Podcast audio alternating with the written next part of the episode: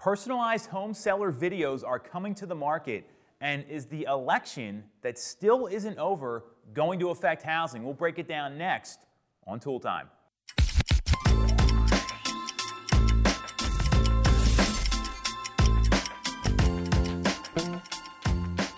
So we are back on Toole Time in the middle of our team retreat.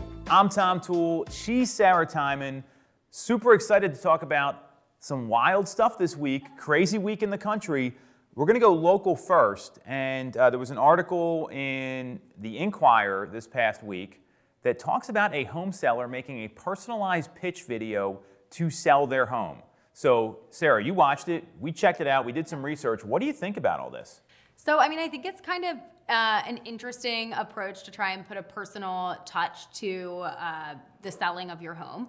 Uh, this particular video I did feel was a bit long, um, and I, to be honest, had to kind of skip through it a couple different places. Um, and as we discussed, that home hasn't actually sold, so yep.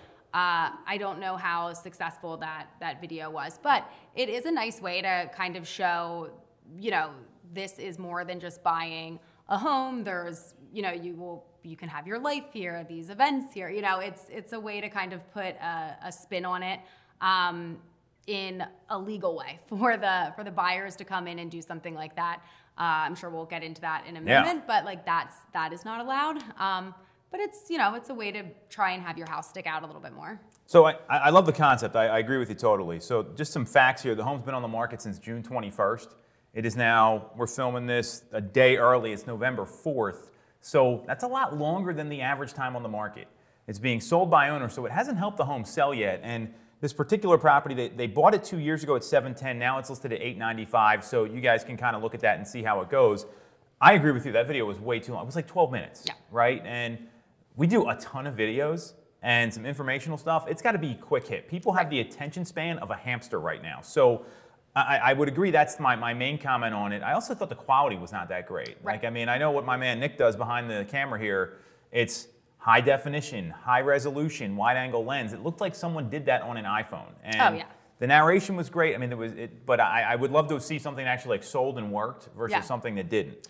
Also, I mean, in this market, with it being such a seller's market, I don't know how necessary that is right now. You know, like if you're doing the proper steps to position your home to be sold, I don't, I don't know that you need to do that. If you have it priced correctly, if you are marketing it properly, um, if you have a good listing agent, um, you know, different different things like that, I think will help your home stick out more than than a video. But it was a, a neat idea. Yeah, and I, I, so I, I, love the concept. I think I think there's a way to execute it a little better, right? Sure. And look, th- these people aren't agents; they're not marketing experts, from what I can tell. The, the, so you know I, I, I don't have any issue with that, but it, certainly I would have loved to have seen something that actually worked versus like sure. here's what's not working, which yeah. doesn't really help a lot of people. The, the bigger issue with this article, and I'm not going to say who it was, but um, there was agents in there talking about how like sellers have written letters about their home and what they liked about it. Totally all for that. Our sellers review our marketing stuff all the time to highlight some features that really worked for them. Mm-hmm. The concerning thing I saw in there, and we've talked about this a couple times internally and there was that Long Island uh, under the microscope story about housing discrimination. Is agents are saying, "Hey, I love it when buyers write letters and tell sellers about themselves." And this is a fair housing issue. I don't know how many times or how long it's going to take for people to get this, but when you tell people like, "Hey, I have this many kids," or "I really need a one-floor house because I have a disability," this is against fair housing laws. And the fact that agents are promoting that and don't know it, it concerns me. And this is like in the Inquirer. So And that particular article also, I believe, suggested putting a photo in, which putting a photo in, yeah. absolute no-no. Well, then um, you can um, see like what race they are, or mm-hmm. again, all about their family, how old they are. And these are ways people discriminate. And it's not about the seller can do whatever they want. Sure. We have a job as agents. So sellers are sometimes like they're like they book up people on Facebook, they do Google searches, do right. whatever you're going to do. It's the agent put minimizing any of those things happening. That's the Absolutely. biggest concern. And I mean, when the the seller end, when they they don't need to take down all of the photos in their home mm-hmm. of who they are. So like them presenting themselves is allowed. It's on the, the buy side that you can't go in, and that's where you'd be violating the fair housing um, if you were to include the photos or write that letter that specifies these things that we can't we can't. Well, and it's the it's the agent's job, right? Like this isn't the consumer. The consumer make what it can make whatever decision they want. I'm not saying that's right or wrong. I'm right, saying right. they can they can do that. as an agent, we've got a job where we read through this yesterday at our, at our retreat because it's that big of an issue and we take it that seriously, where it says, here are the following protected classes. And it's like age, religion, race. I'm not going to go through all of them. You guys know what they are. We can Google it, whatever. And then it says if any of these things factor into a real estate decision, it's a fair housing violation. So the fact that agents are out there saying this in the media, that's a problem. Yeah. And I, there could be a lot better training. And I'm looking at you, Suburban West now, Tri County. I'm looking at you, GPAR, uh, Greater Philadelphia Area uh, Association of Realtors. I got the acronym wrong there. This is training that needs to happen because I see this all the time. We have on our offer instructions, don't send us letters. You know how many times we get letters with offers? All the time because people aren't reading it. This is a big issue. People are in a lot of trouble in Long Island for what happened, and I I think it's something that's got to really be addressed by the leadership at NAR, PAR, and then the local associations. Sure. So we'll end it there. a little rough. Um, next topic, and this one's pretty interesting. So, again, if something happens here between now when you see this, because we're filming it a day early, what's going on with the election, right? This is the biggest question people have. And this is not political, but the question is, and we've gotten it, you've gotten it, I know all our team members in the other room have gotten it. What does it mean for the real estate market? So, what do you think about all this?